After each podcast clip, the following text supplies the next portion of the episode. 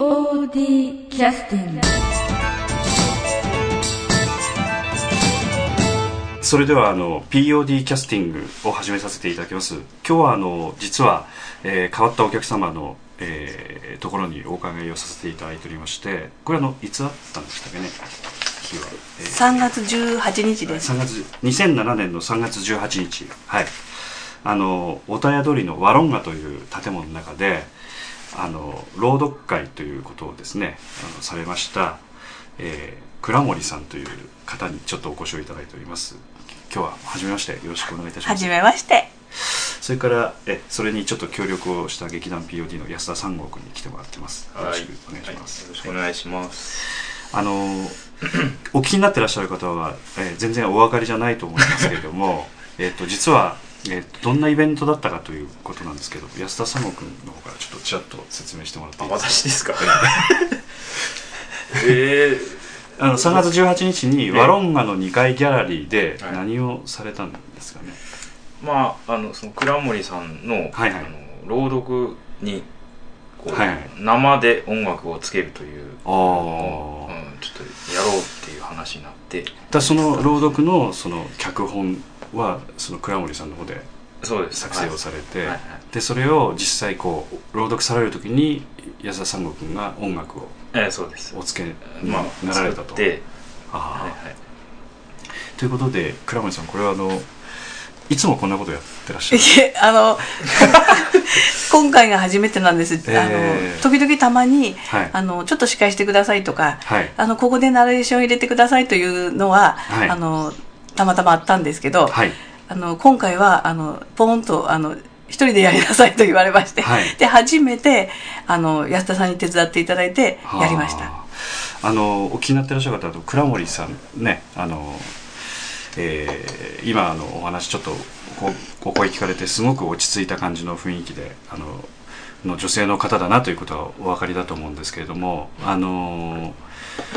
えっといつも和服をお召しになってらっしゃる。いえ、あの別人になりたい時だけそんなこと言っちゃっていいですか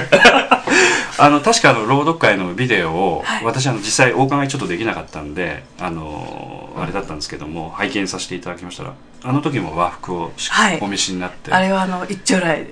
えいええー、でちょうどあの、まあ、女性にこういうことをちょっとお聞きするのはあれですけど、ご年代的にはちょうど団塊の方々の世代の、はい、なるんですか。私ですか。それよりもかなりお若くなられるんですか。えー、っと私はじゅうはちなので、あ、大変失礼いたしました、まあ、これ以上は聞かないようにはいあのそれではですねあの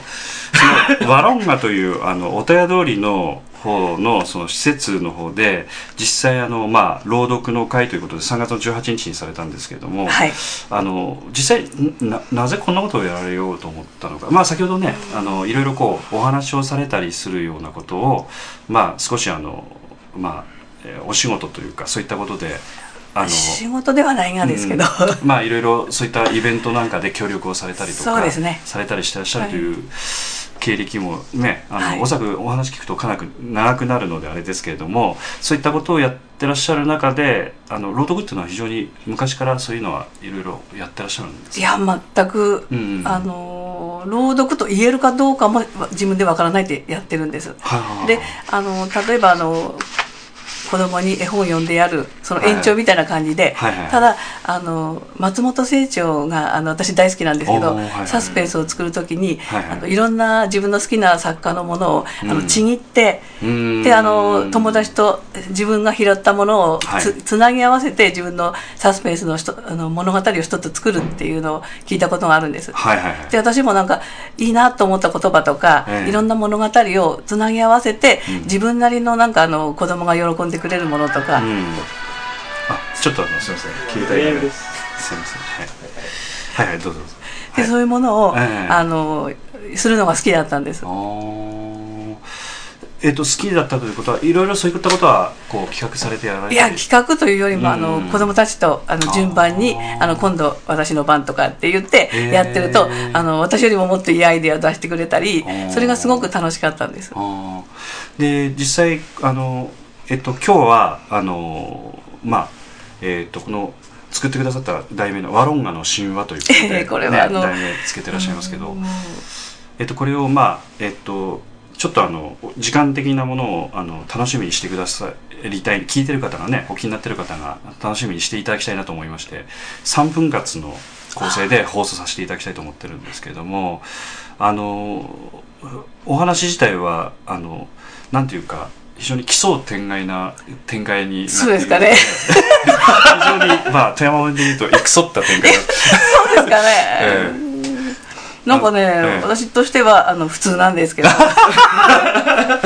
通ですか、え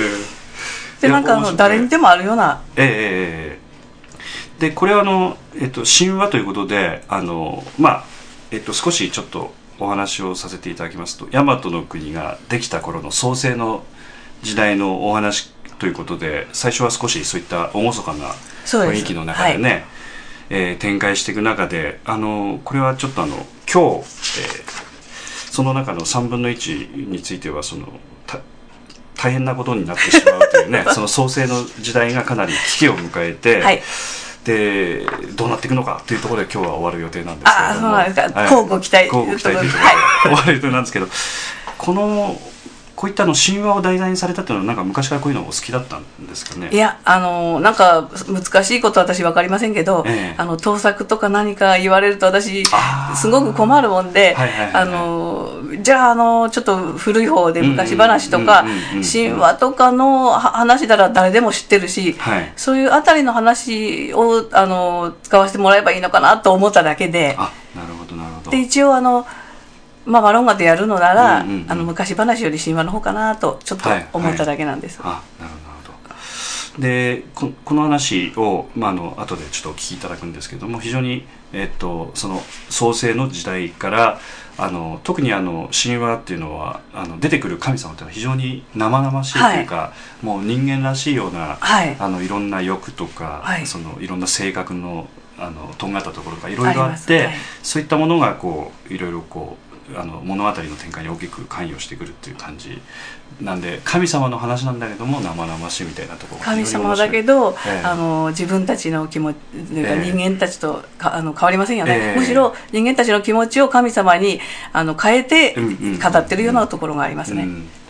であのこの後またちょっとお聞きを、えー、あのしていただきたいと思ってるんですけれども、今回あのえー、っ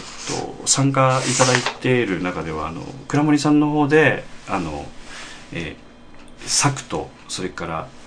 えー、っと演出という形で実際のこう全体的な構成をされて、なおかつあとあの実際こう朗読をされてらっしゃるということですよね。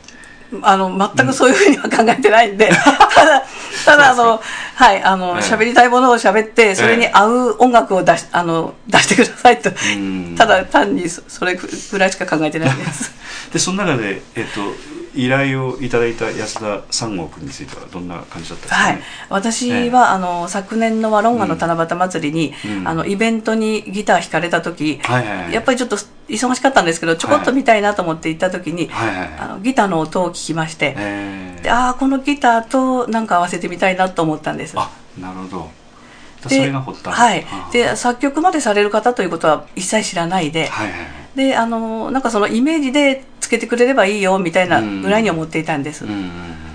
でこんなあの素晴らしい曲つけてくださるとは、えー、あの夢にも思っていなかったです。でこれをサポート安田三郷君をサポートしてくれたのが、えー、っと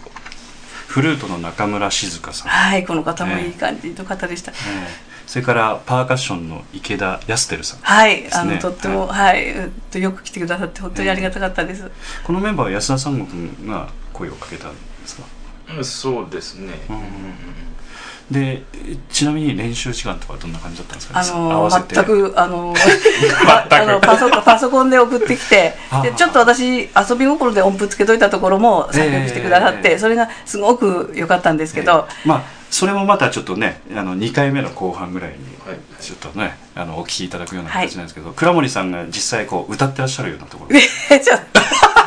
いやいや実は本当はちょっと か, かわいい人に頼もうかと思ったんですけどいやいやいや非常に良かったです。でそういうその音楽と朗読をこう連動したような形の、そうですね、えー、朗読というか連動というのかな、うん、私の中では、うんうん、あのこの言葉の前にこの言葉の前にはこの音楽、この音楽の後にはこの言葉っていうふうにしか考えてないんです、うん、なるほどなるほど。で、えーと、その朗読をされる中でその音楽を聴きながら、そのなんていうか音楽とのそのなんていうかその、はい、リズムというか、はい、そういったこともいろいろ気になりながら、ええ、あの、はい、実際倉本さんはね音楽の方もやってらっしゃるし、はい、あのどちらかというと日本伝統の音楽の方ですよね。いろいろこう実際歌も歌ってらっしゃったりとか、歌も歌います ね, ねあのチャゲアスとかなんかびっくりするな聞くためにそんなことは出ますけどちょっとあれですけれども、ね、だから非常にそういうなんていうか朗読をされるこうリズム感と音楽というのもかなりそのなんていうかうまく相乗効果が出てきてくるところもありますよね。はい、だからおそらくこう合わせて何回か練習する中でちょっと感覚をつかまれて、それでまあそれがあわ合わせたのってほとんどないあのないです。本当の出だしとあの交わるところぐらいしか、それもいっかいしか合わせてないんですよね。全員であったのは本当によっかまえのいっかいだけです、ね、いっかいだけ。それもあの 全, 全部は喋らせてもらえないんで練習が終わりましたので私のそういう段取りにあなるほどみんな時間がないつなぎ目だけやりゃいいね、まあ最低限ね。で本番の時にこうなんていうか出るその雰囲気っていうことを非常に楽しみにしているんですね。はい、そうです。はい、そうそうそう本番ではな、うん、あので、うんうんうん、わからないような臨場感とかありますし、それではあの、えー、実際あの今回のワロンガの神話の方ですね、ぜひ聞いていただきたいと思います。えー、だいいっかいめの方は約じゅっぷんかんほどですのでね。で終わりましたらまたちょっと少しお話をお聞きしたいと思います。はい。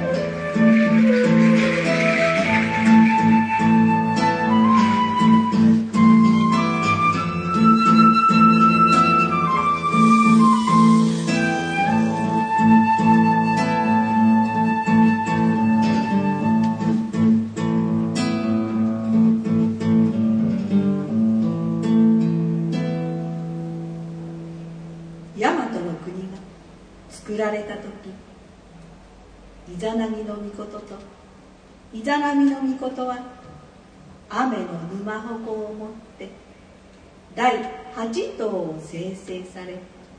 次に自然界の神々を生まれた。しかし最後の火の神を産む時にイザナギの御事は黄泉の国へ去られてしまった。一人になったイザナギの御事は清らかな小川の水で全身を洗い禊ぎをされ、尊い三人の子供を設けられた。左目を洗っている時に生まれた子供が天照大神、右目を洗っている時に生まれたのが月読みの御事、鼻を洗っている時に生まれたのがスサノオの御事。イザナギの御事は首にかけていた首飾りをアマテラス大神に渡して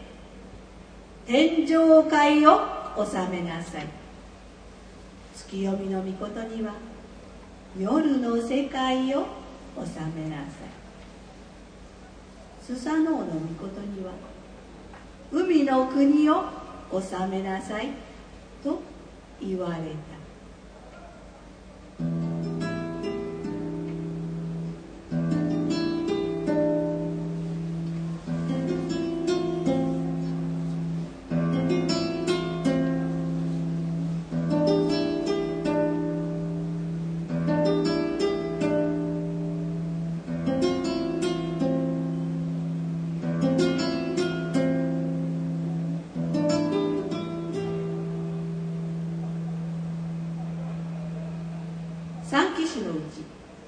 スサノオの御事は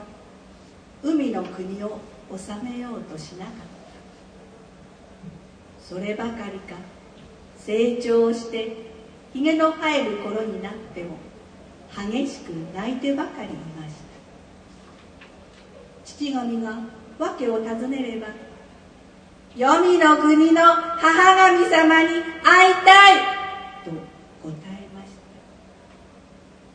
腹を立てた父神は感動を言い渡しました。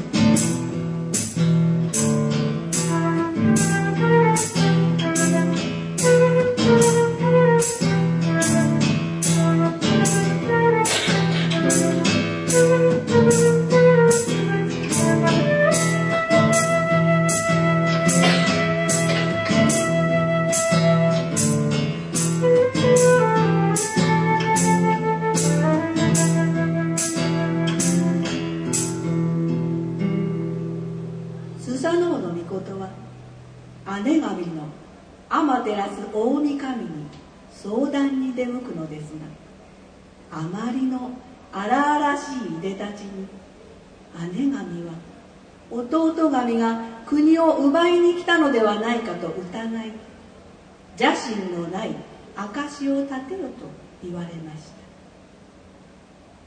スサノオの御事は五人の男神を生み、邪心のないことを見せました。スサノオの御事はアマテラス大御神から認められたことで調子に乗り、大威張りで激しく乱暴を始められました。そのうち神様に差し上げる着物を織らせる旗屋の屋根に穴を開け、馬を投げ込まれて大騒ぎとなり、織姫たちの中には旗織り機で死亡するものまでありました。ついにかばいきれなくなったアマテラス大御神は、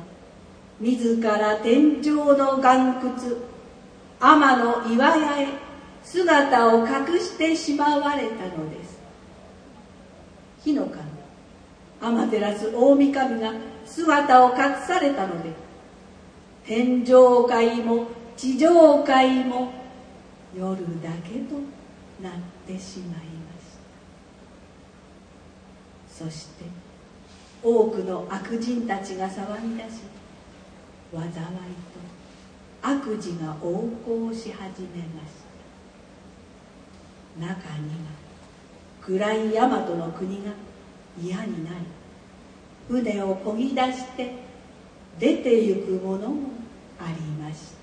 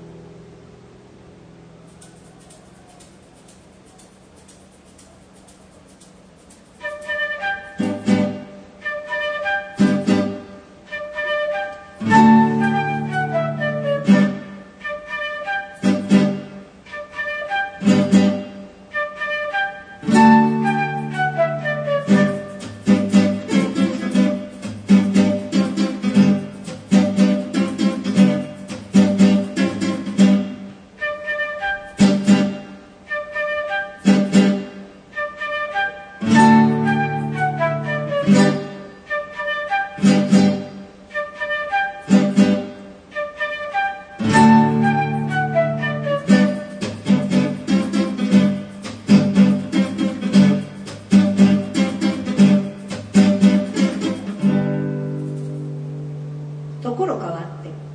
ここはオーストラリアのゴールドコースト海岸。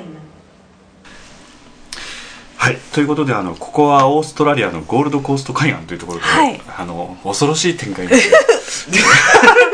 まあ、昔の、ね、連続ラジオドラマのハリマオそうです月光仮面とかこういった展開でございますね。あの胸躍るっていうのワクワクっ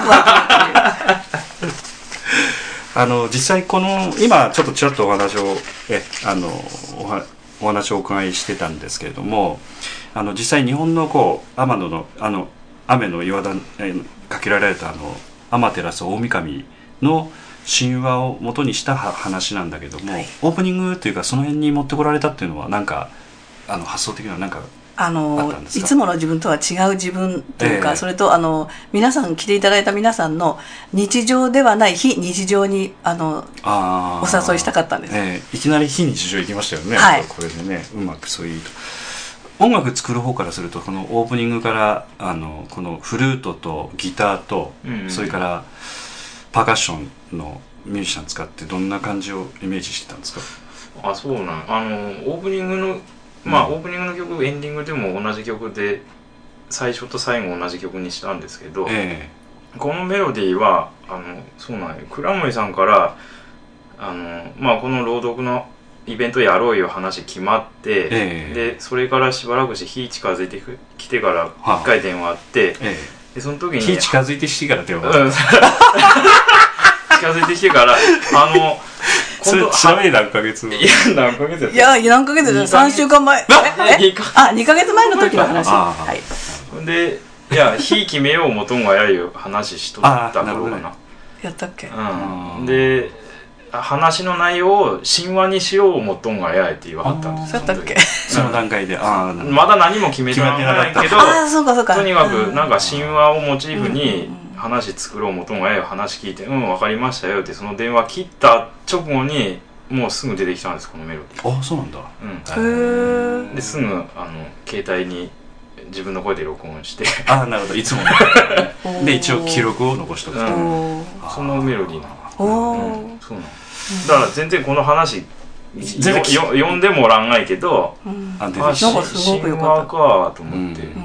うん、だから最初あの倉森さんが先ほどおっしゃったね、はい、あのなんていうかお気になってらっしゃる方自体を異次元というか日常と違うところに持っていこうっていうようなコンセプトはうまくなんかその段階で伝わってたのかもしれないですよね、はい、不思議なことにね、はい、なんかこう厳かな雰囲気で始まって終わるにしたらいいかなと思って、うん、思ったらスッと出てきたメロディーですね、うん、じゃあまたこの続きは次回の、はい、えまたお伺いしたいと思います、はい、じゃあ今日はどうもありがとうございました。ありがとうございました。 ピーオーディー キャスティング